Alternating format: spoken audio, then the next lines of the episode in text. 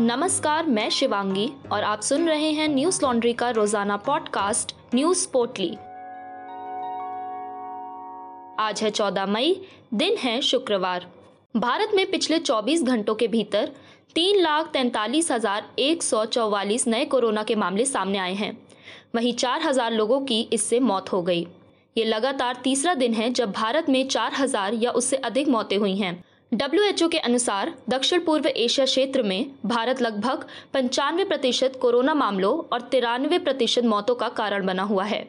आपको बता दें कि केंद्र सरकार ने गुरुवार को ऐलान किया कि वो इस समय फाइजर मॉडर्ना और जॉनसन एंड जॉनसन वैक्सीन के निर्माताओं से लगातार बातचीत कर रही है और जल्द ही इन वैक्सीन को भारत लाने की कोशिश की जा रही है। इसके साथ ही केंद्र सरकार ने कोविशील्ड वैक्सीन के पहले और दूसरे डोज के बीच की सीमा को बढ़ाकर 12 से 16 हफ़्ते कर दिया है। व्हाइट हाउस के मुख्य चिकित्सा सलाहकार डॉक्टर एंथनी फाउची ने न्यूज़ एजेंसी ए से बात की। उन्होंने कहा कोट भारत इस समय एक बहुत कठिन परिस्थिति में है। आपको कोशिश करनी होगी कि आप जितनी जल्दी हो सके अधिक से अधिक लोगों को टीका लगवाएँ।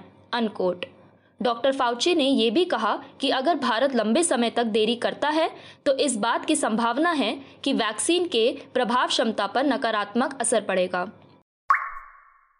भारत में रूसी वैक्सीन स्पुतनिक वी का निर्माण कर रही डॉक्टर रेड्डी लैब ने आज इसके दाम की घोषणा की।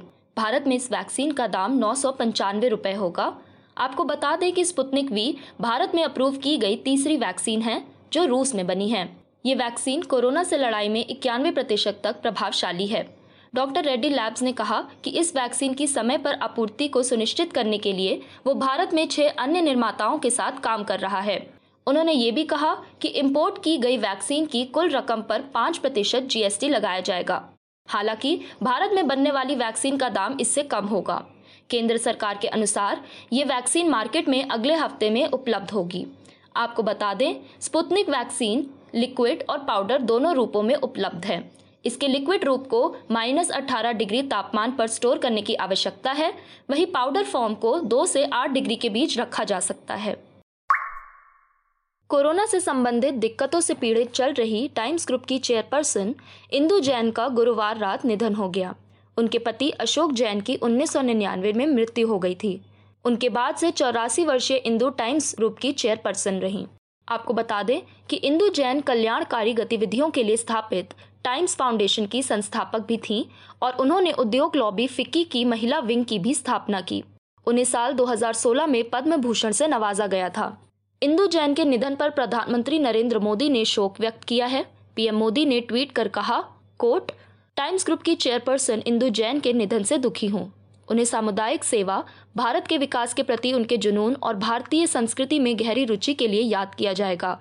मुझे उनके साथ बातचीत याद है। उनके परिवार को मेरी तरफ़ से सांत्वना। अनकोट।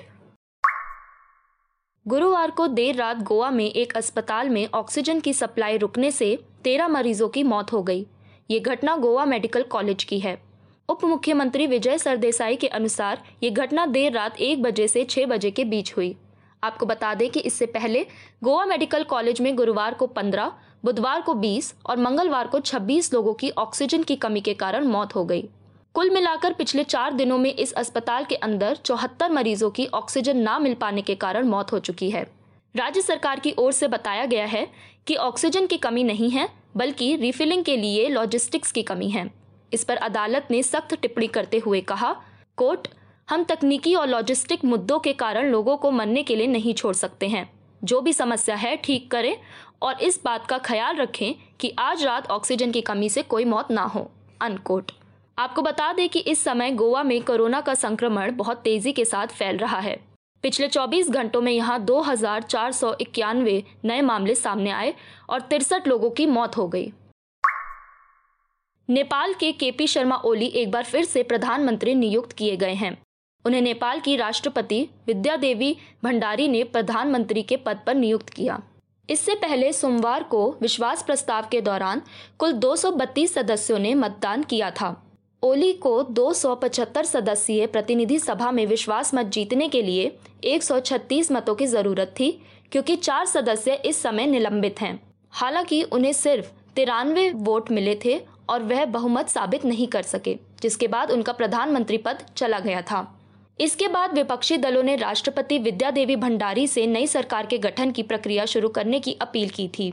भंडारी ने सभी पार्टियों से बहुमत की सरकार बनाने का दावा पेश करने के लिए कहा था। विपक्ष बहुमत हासिल करने में असफल रहा, जिसके चलते ओली को फिर से प्रधानमंत्री पद पर नियुक्त किया गया। आपको बता दें कि ओली को अगले तीन दिन के भीतर संसद में बहुमत साबित करनी होगी। अगर वे ऐसा नहीं कर पाए तो संसद को फिर से भंग किया जाएगा और देश में नए चुनाव होंगे। न्यूज़ लॉन्ड्री हिंदी सब्सक्राइबर के सहयोग से चलने वाला मीडिया संस्थान है। हम ग्राउंड रिपोर्ट्स, इंटरव्यू, पॉडकास्ट और वीडियोस के माध्यम से अपने पाठकों तक निष्पक्ष और तथ्यपूर्ण खबरें पहुँचाने का प्रयास करते हैं। हमें सपोर्ट करने के लिए आज ही हमारी Hindi website Hindi dot Newslaundry dot com पर जाकर हमें सब्सक्राइब करें और गर्व से कहें, मेरे खर्च पर आज़ाद हैं खबरें। आज बस इतना ही, आपका दिन शुभ हो। कोरोना प्रोटोकॉल्स का ध्यान रखें। नमस्कार। न्यूज़ लॉन्ड्री के सभी पॉडकास्ट ट्विटर आई और दूसरे पॉडकास्ट प्लेटफॉर्म पे उपलब्ध हैं। खबरों को विज्ञापन के दबाव से आज़ाद रखें। न्यूज़ लॉन्ड्री को सब्सक्राइब करें।